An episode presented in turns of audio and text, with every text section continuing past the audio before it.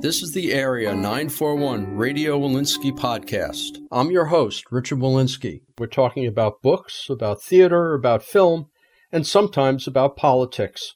Most of these interviews were originally conducted for KPFA's Bookwaves program and its predecessor, Probabilities. This interview with Robert Olen Butler was originally posted on January 26, 2017. My guest is Robert Olen Butler, whose latest novel is Perfume River.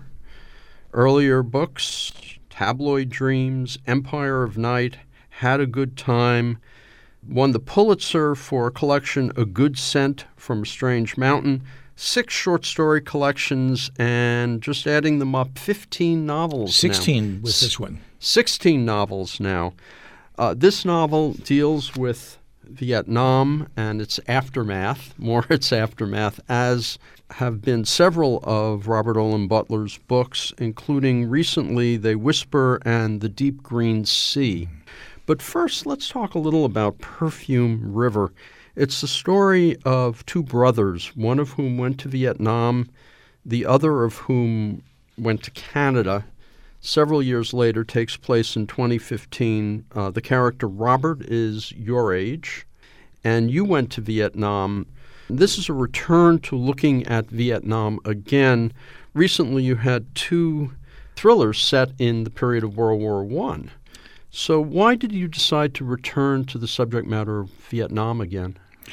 Well, you know, I often refer to a thing that Graham Greene, the great British novelist, once said, and I'm paraphrasing because I can't remember the quote for a reason that will be immediately apparent. He said, All good novelists have bad memories. He says what you remember comes out as journalism, and what you forget goes into the compost of the imagination. I have returned to Vietnam because it has returned to me after long composting. And it's not just Vietnam, it's really about family as well. In some sense, in the Graham Greenian composting sense, I've been working on this novel for at least 60 of my 71 years, and it's finally pulled itself together and indeed deals with more strata in my compost heap than any other book I've written. So when you say 60 of your 71 years, that means that you're talking about your relationship with your father.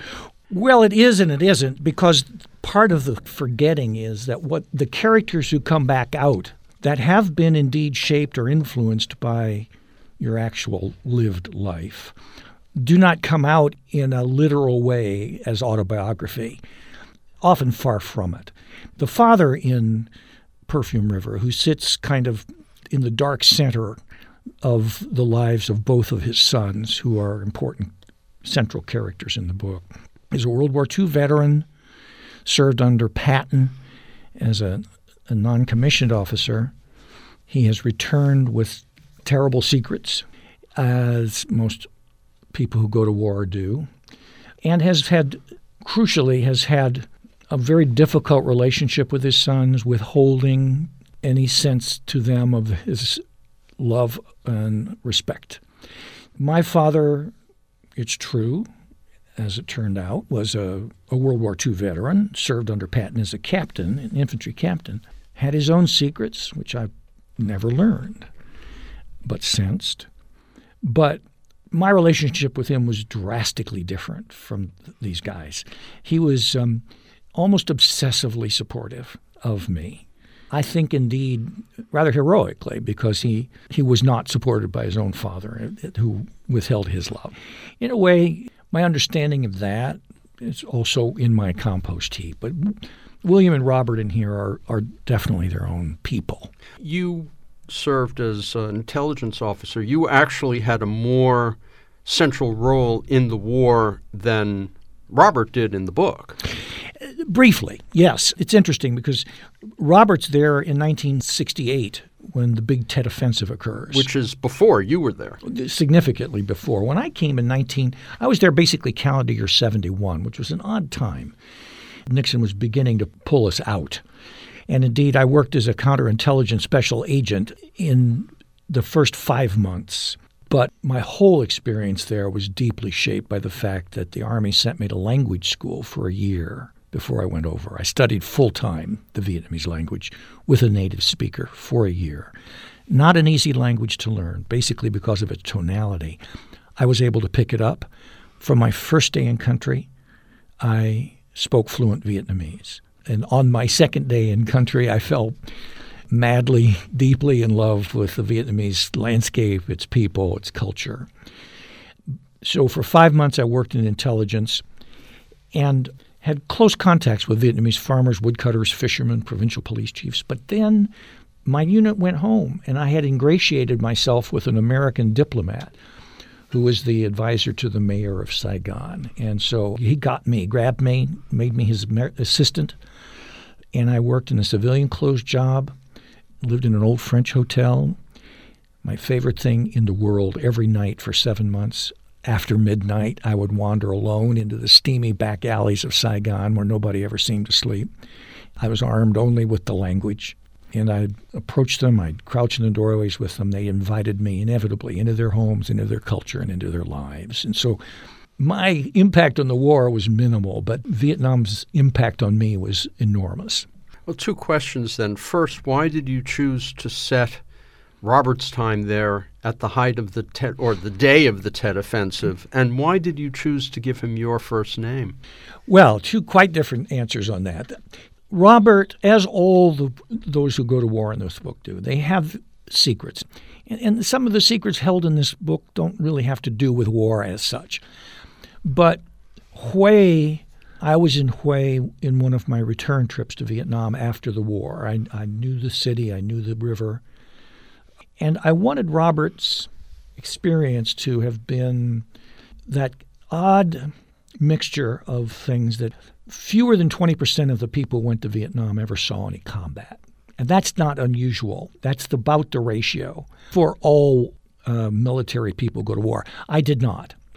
And yet I wanted the, the combat aspect of the war to I say I want. It sounds like this is the process, that I figured it out ahead of time. Right. The real answer is I didn't make that decision, Robert did. When he emerged from my compost heap and insisted on having a novel written around him and others in his kin, these are the people who emerged and these were their backgrounds. Now, that's an answer that I think is closer to the truth.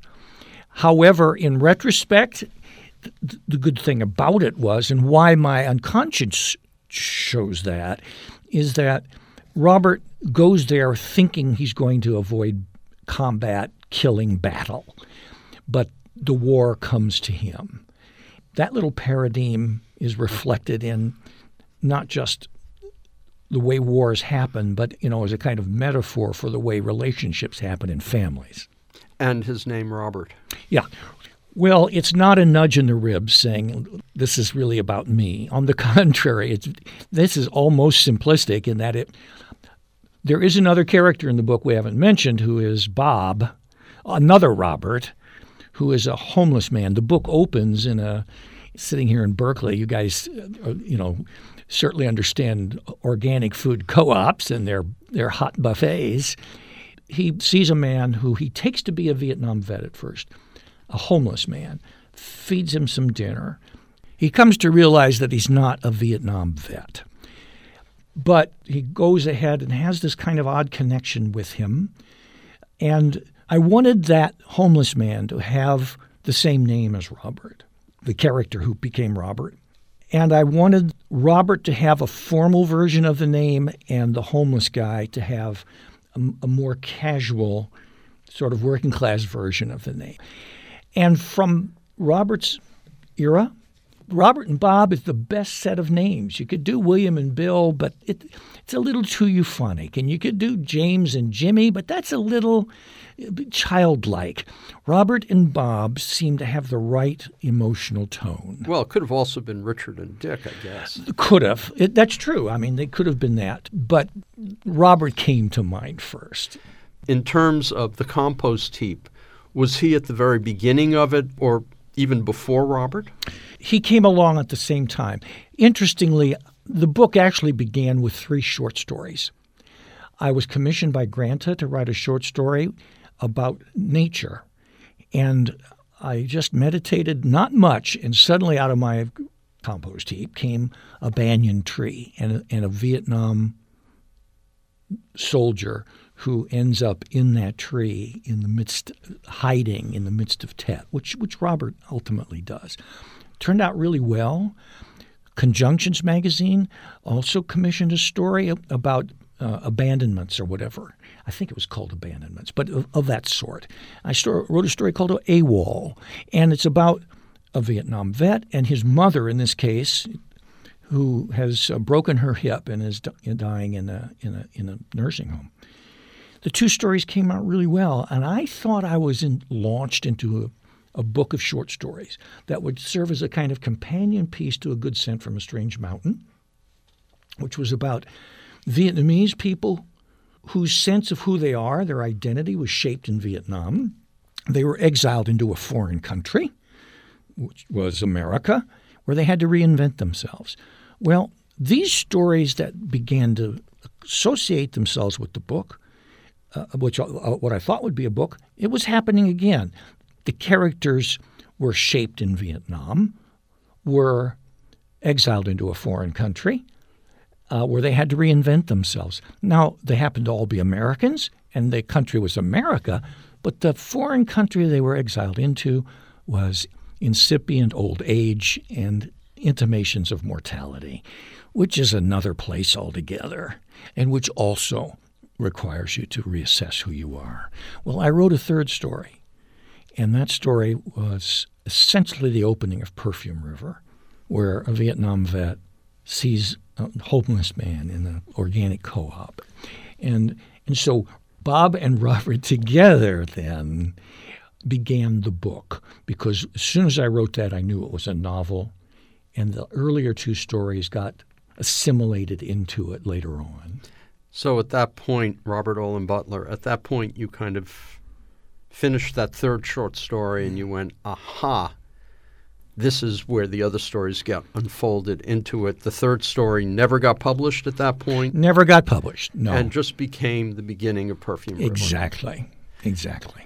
And as the book progresses and as you're writing, suddenly you realize there's another brother. I did indeed, because of course, when the mother story, the short story, got it got flipped into the father because I knew that Bob's father is terribly important in the book as well, the homeless man.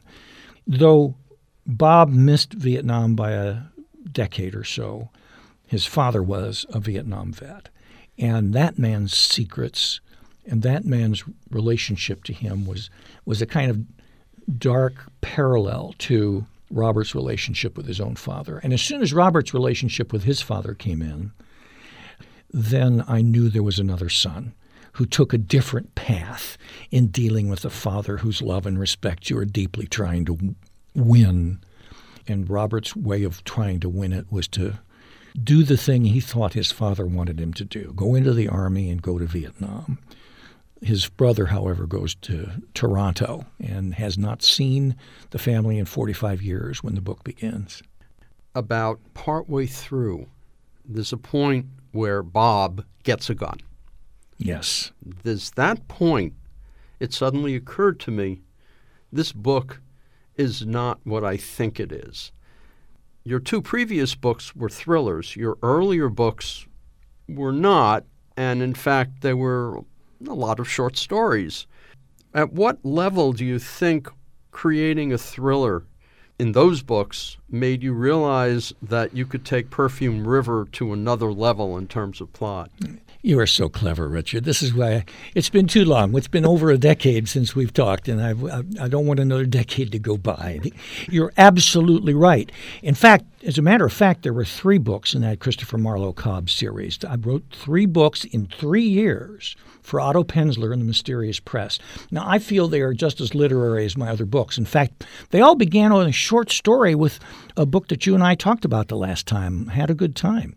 It came from a story that was very literary in that book, was in the Atlantic Monthly, won a National Magazine Award in fiction. But Otto discovered it and said, I love this guy. Can you do some novels with him? And I said, You bet. Because that voice was still in my head. He's a swashbuckling American war correspondent during World War I, becomes a spy, as most war correspondents did in that era. Those three books I love. They stand on their own. I owe Otto one more, which I'm in the middle of now. However, they were also a three year workout in the gym. I had certain muscle groups that I had, and I had flexed it before, but those three books were, I bulked up and I nuanced them so that indeed, when I wrote Perfume River, I found those muscles in me and started flexing them. The Booklist, which is a great pre publication review outlet for the American Library Association, the reviewer who loved the book referred to the backbeat of suspense in it. And you just put your finger on the moment when it begins. And I don't think that would have been in the book as certainly not as effectively, but maybe not at all if I hadn't written those those Cobb books. Well, you see after that that the characters are slowly going to come together yes. in toward an event and we're moving toward the event. I mean, there's other suspense in terms of how the brothers are going to relate to each other, but that's the key, and that's picking up as the book goes along, and it becomes clear, particularly in the last, I'm not going to give anything away, mm. in the last 50 to 100 pages, where it's a literary book, but it's also suddenly becoming a page turner. Yes, indeed. I'm so glad you said that because it's it it, it felt like that to me too. That when was, you were writing, uh, indeed, that was the the ending of the book was a big rush. There's a long as you said, I don't forget how many, I don't know how many pages exactly, but uh, you know, at least fifteen thousand words or so of the at the end of the book is one long funeral scene where William, the father, has died, and um, in, in through the book, and that's the broken hip part that came from that short story, and it brings everybody. All the principals in this book come together in that in that scene A few other elements. One element is you decided to make Robert a history professor mm-hmm. and his wife Darla interested in semiotics. Why semiotics? She got interested in the thing that I got interested in. I teach at Florida State University, which is over in Leon County, Florida, in the middle of the panhandle. I happen to have very fortunate. I bought within easy commute, you know, 30 minutes commuting distance from campus, I bought over in Jefferson County to the east an antebellum plantation home when I first came in on the National Register of Historic Places. It's a wonderful little uh, wonderful house. 9 miles up the road is the is the county seat of Jefferson County, Florida. The county goes all the way from the Georgia border to the Gulf of Mexico and there's not there's not a single traffic light in the whole county. It is that rural.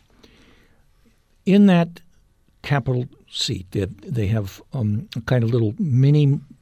That's why they call it Monticello, or they, or at least why the, there's a little Jeffersonian domed courthouse. In front of it stands a monument from the late 19th century, done by the Daughters of the Confederacy, to the Confederate dead. It's full of this extraordinary purple, impassioned prose. Almost every town of any size in the South has some sort of monument to the Confederate dead. Fascinating. There should be a book about these things because they're all locally done. And they had all in the late 19th century, all these little women's societies and little literary societies. You just see the little the women of Monticello, Florida, writing this, this prose about their dead Southern, as they call them. And so that thing sat in the center of my compost heap for a long time. And Darla, Robert's wife, who teaches at Florida State as well, takes an interest in that to read it semiotically.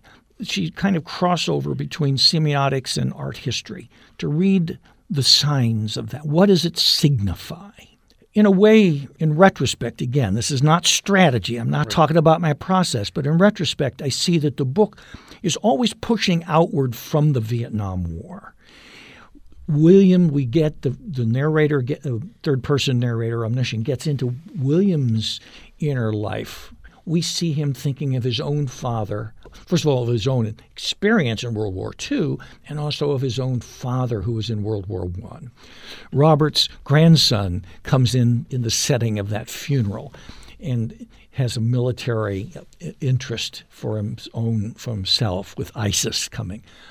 But Darla and her interpretation of her reading, her semiotic reading of this war memorial to the Civil War, also then begins to pull in that war as well, not just through the men, but through the women also. My compost heap and why it took so long, it pulled families and wars together, not just in the in a kind of narrow sense of Vietnam, but in terms of all war and all families, you know, through history. As I was going through my notes for this interview, kept thinking, where is Vietnam today historically and the war? And I realized that 41 years ago is when the war ended. World War II, 41 years afterward, would be 1996. And I kept thinking, you know, we're so far away from it now. I mean, we can remember ourselves in 1996, and World War II was ancient history.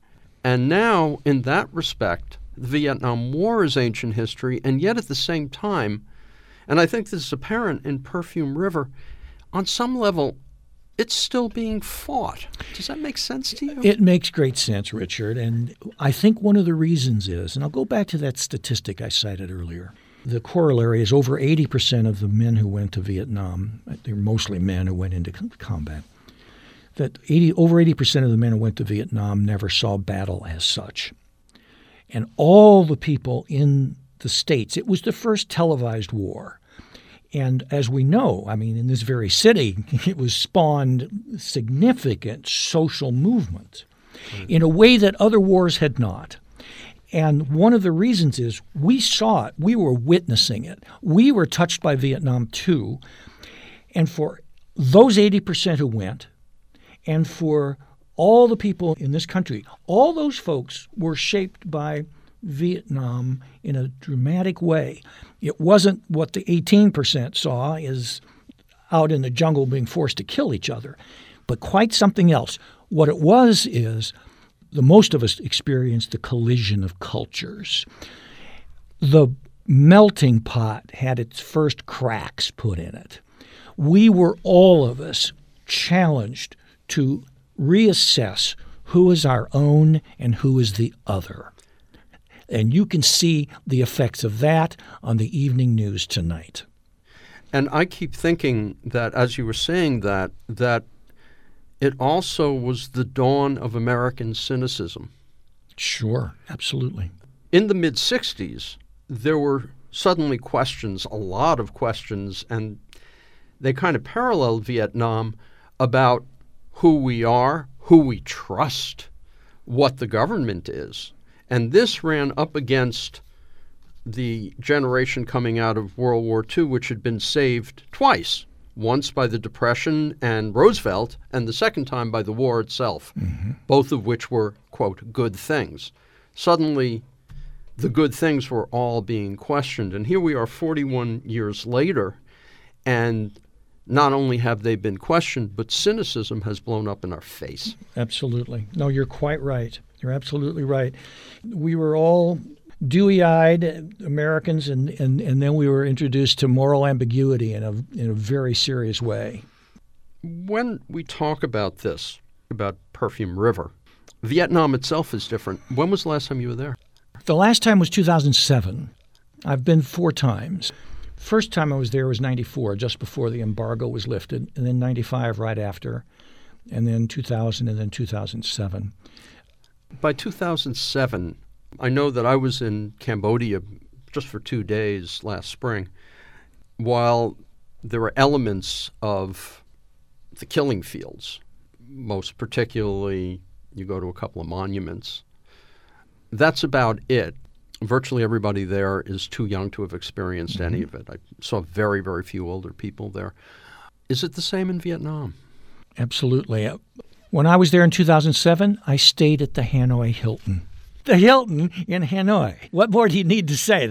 It was dramatically different. Their governmental transition is still a little behind the curve, but the people are absolute, always have been, absolute pragmatists. I mean, even in 94, before the embargo was lifted, I never had a sideways glance. I mean, they are warm and generous spirited people. They're a country of pragmatists. They always were. And this was our profound ignorance about Vietnam. Ho Chi Minh in 1918, you might remember this from A Good Scent from a Strange Mountain. He rented a suit of, of, of, formal clothes and went to the Versailles Treaty Conference to try to have an audience with Woodrow Wilson. This is before he became a communist, because he thought that Wilson, representing the United States, would understand his ambitions to lift colonialism, imperialism from the Vietnamese people. He was rebuffed, and then he ended up in Moscow because that was the next place to turn. And then in 1945, when the Japanese had occupied Vietnam, he was in the jungles of Vietnam, Ho Chi Minh, with his the, the original core cadre of the Viet Minh. And the United States sent two OSS officers, the precursor to the CIA, to the jungles of Vietnam. They were called the Deer Team to help train Ho and his Viet Minh to kick the Japanese out.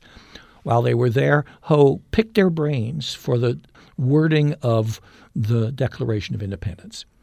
And when Ho declared Vietnamese independence in 1946, if you translate it from the Vietnamese, it's the American Declaration of Independence. Every city and town in Vietnam has a statue to a Vietnamese hero. And the hero is a hero because they kicked the Chinese out. So that whole domino theory, the sense of, of Vietnam being purebred communists, they were pragmatists. We drove them in 1918 into the arms of the communists, and they are now, in practical terms, the government's lagging, but in practical terms, they are the closest to us of any Asian people. When I was in Cambodia, the feeling there was twofold. Number one, they appreciate the fact that the Vietnamese were the ones who drove out uh, Pol Pot. On the other hand, they didn't have many nice words to say about the Vietnamese because they're kind of imperialists compared to the Cambodians. A very mixed, mixed feeling. But then, when I watched the Al Smith dinner, one of the people there was Henry Kissinger. We can't escape the fact that among the people who led us down a path of death and destruction was this man who was still in a position of power. And extended that path for several years yeah. for political gains. Yes, absolutely. The ironies abound. I mean, how do we finally get away from Vietnam?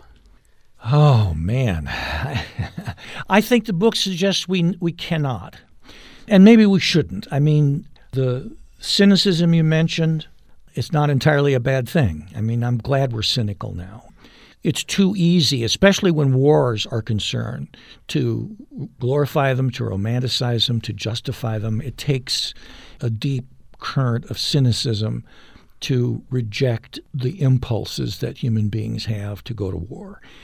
The book explores on lots of levels why people seem to gravitate to war. And I don't think that Vietnam, if you once encountered, I don't think there's any way to escape it in a way, we can escape other wars. I mean, when we look at Iraq, in some sense, we're past that. We're in a new new idea there. Yeah. But Vietnam still haunts us. Yes, it does. I think part of it is has to do with the fact that Vietnam was the last conscripted war we fought.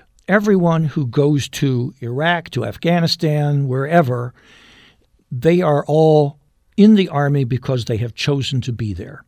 There were vast numbers of people going to the Vietnam War who wished they weren't, who were conscripted, who were forced to make, as very young people, choices that were very difficult. With a government that had its own ignorance and its own ill intentions. And, and so that's an element here, too, because who we are. I mean, I think that Fiction is the art form of human yearning. It's what we want that drives narrative. And in literary fiction, it's the deepest level of want, the art form of human yearning. And I've come to think that there might even be a kind of unified field theory of yearning that if you dig deep enough in literature, that most great works of literature, the yearning is I yearn for a self. I yearn for an identity. I yearn for a place in the universe. And going to war and being in war and bonding with you know fellow soldiers and and coming to terms with who you are and living with a kind of cosmic consciousness all the time. Those things are powerful in shaping who you are. And if you are also there, having been forced to go there, having achieved whatever level of sense of who you are in quite a different context, and saying, "Oh, you think you're that, are you? Well, here, go go into a place where the reason that you and your fellows are there is to is to kill a lot of folks and be killed by them." Then that sense of who you are gets deeply challenged. And it's it's like as I was saying earlier, that's the thing that that binds a good scent from a strange mountain to Perfume River at the deepest level. People yearning for an identity.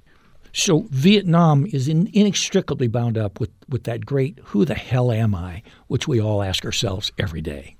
Robert Olen Butler, speaking of who am I, there's another element which you mentioned before briefly, which underlies Perfume River, which was brought out in a Times review of it. Our hero, Robert, is 70 years old. Both his parents are alive. And it occurred to me that a lot of people I know who are in their 60s or 70s have living parents, some of whom are still compos mentis, which means we're dealing with people who have to deal with growing old themselves, having to deal with even older people. Are your parents still alive? No, but they died not so long ago. I'm, my mother was 92 and my father was 88 when they died. So there was that relationship ongoing in my life, absolutely. You know, geriatric medicine has gotten terrific.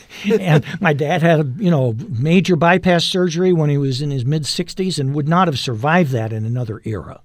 He would not have survived his heart. We're dealing with people who are reaching an age, who are dealing with people who have gotten to that age and are still going on. I think the New York Times calls it the new old age. And this is one of the first novels I've seen that actually deals with a 70 year old with both parents alive who are both not in nursing homes. That's true. I hadn't thought of that, but I, I, can't think of another example of that either. And indeed, facing the challenge of things that the oldest of them having kept secrets their own secrets and this younger older people having their own secrets and those secrets coming into conflict which you know which happens in in all families but you don't you often don't end up having those at the age when keeping or, ret- or, or letting go of secrets that you've held all your life becomes a very interesting uh, question of whether to do it or not that's unique to the age relationships you were describing there do you think you plumbed all of their secrets?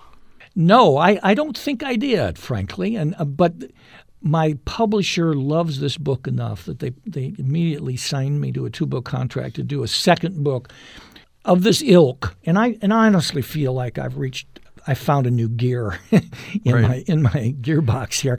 You know, it may not be under these same names, but there are many more secrets to unfold in in these kinds of relationships. The part of the book that I felt was incomplete at the end was the story of Jimmy the boy and the man, the 68 year old in Canada, who has more things to uncover there.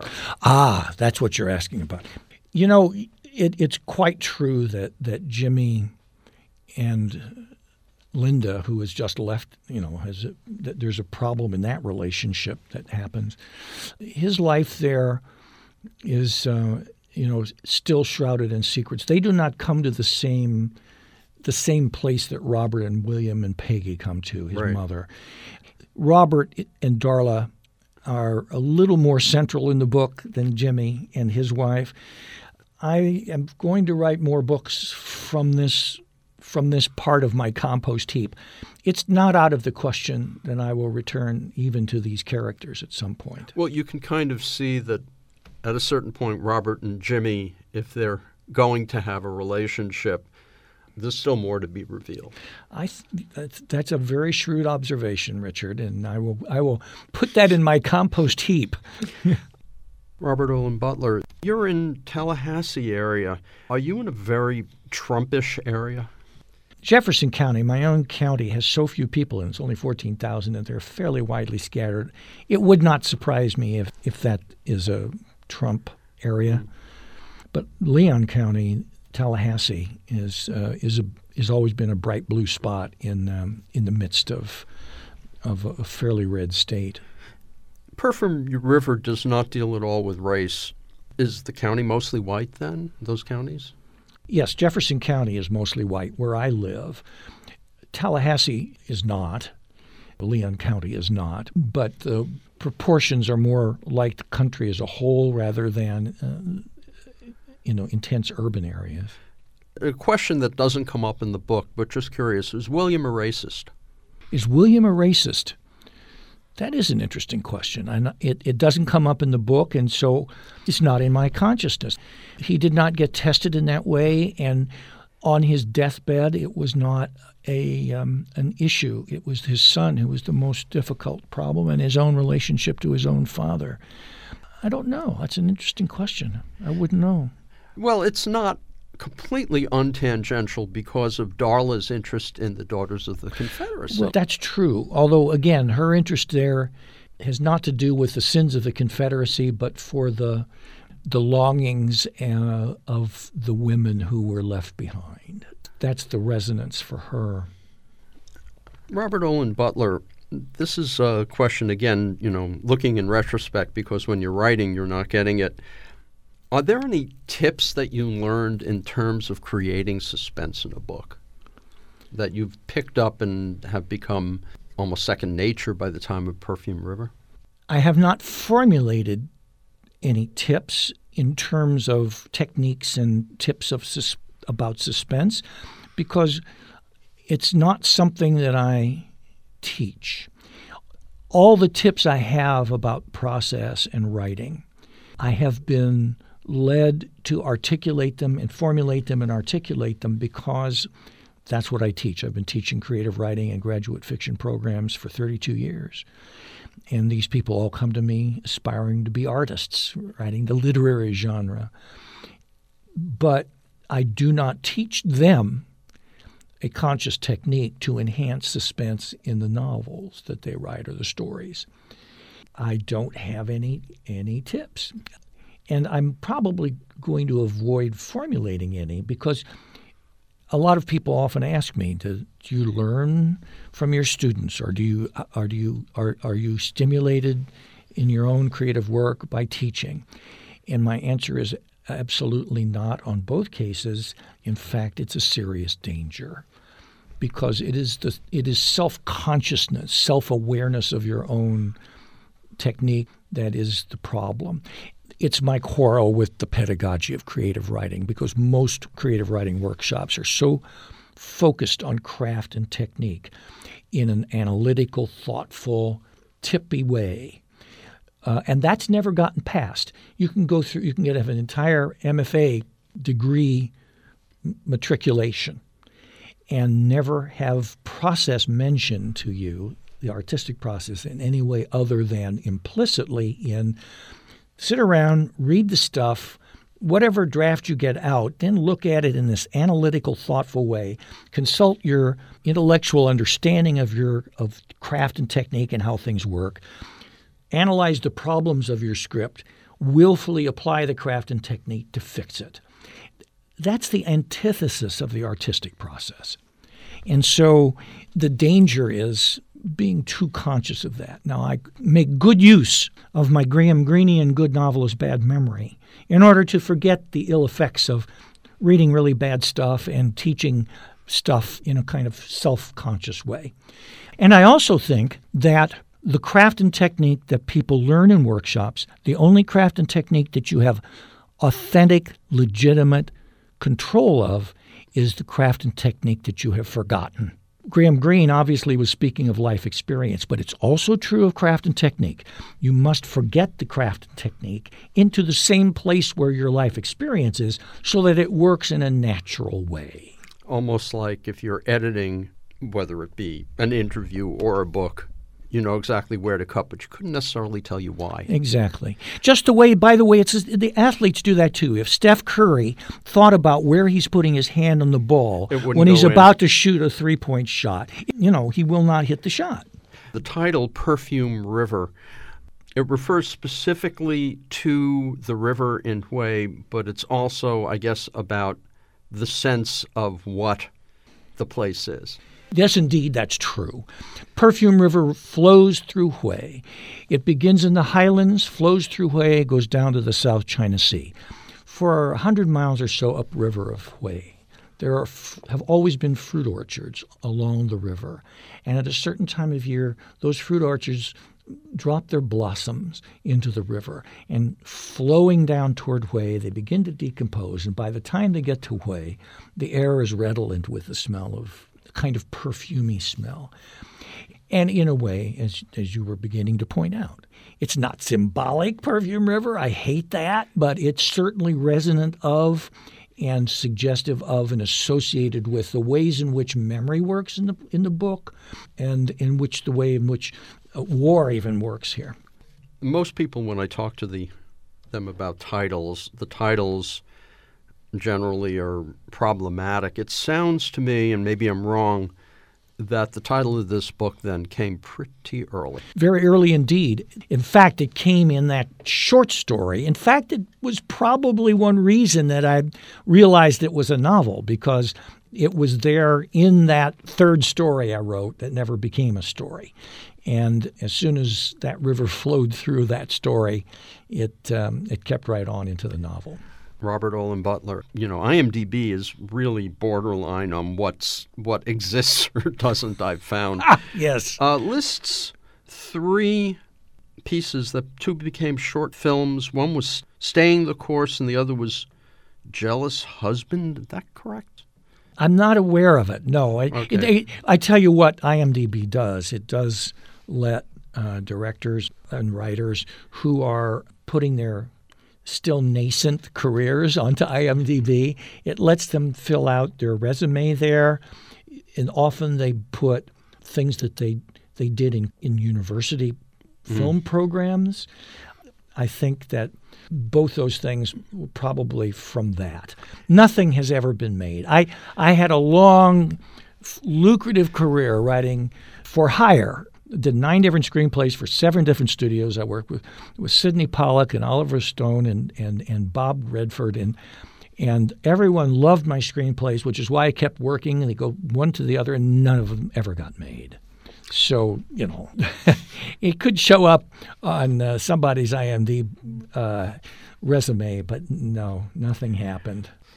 And it said that you were working on something called the Decalogue, and it's like, oh, that was I was paid to write a. Yeah, I mean that's. So that's real. Somebody, those were theatrical screenplays I mentioned. I was also hired. Then they should have closer was Tabloid Dreams was actually optioned by HBO for a while, ah. and and they generated three uh, episodes of that. But it, again, it never got produced. Oh no, yeah, that's right. That might have been that might have been the jealous husband reference. Somebody, I didn't write that one. Somebody wrote that one. I did. I think I wrote JFK secretly attends Jackie auction. Robert Olen Butler. Now you've written Perfume River. You said you're working on another World War One novel. I owed Otto Penzler one more book on a two-book contract. The third one was Empire of Night Yes, I have one called Paris in the Dark, which I'm having fun writing. By the way, interestingly enough, writing those three Christopher Marlowe Cobb books actually influenced how I wrote Perfume River. I think Perfume River is influencing how I'm writing this fourth Cobb book, so that there is this kind of ongoing dialogue in me between those two so-called genres, the literary genre and the historical espionage thriller genre. Uh, Richard Price told me uh, on his most recent book, which was supposed to be a quick thriller. He said, in the end, it turned out to be three years and another Richard Price novel. I know the feeling. Two novels have come out since this interview with Robert Olen Butler. Paris in the Dark, which was a Christopher Marlowe Cobb thriller and was published in September 2018, and another novel, Late City, published in September 2021.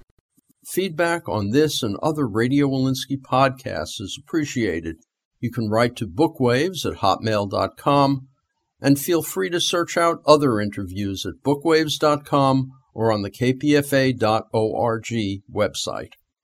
Until next time, I'm Richard Wolinsky on the Area 941 Radio Wolinsky podcast.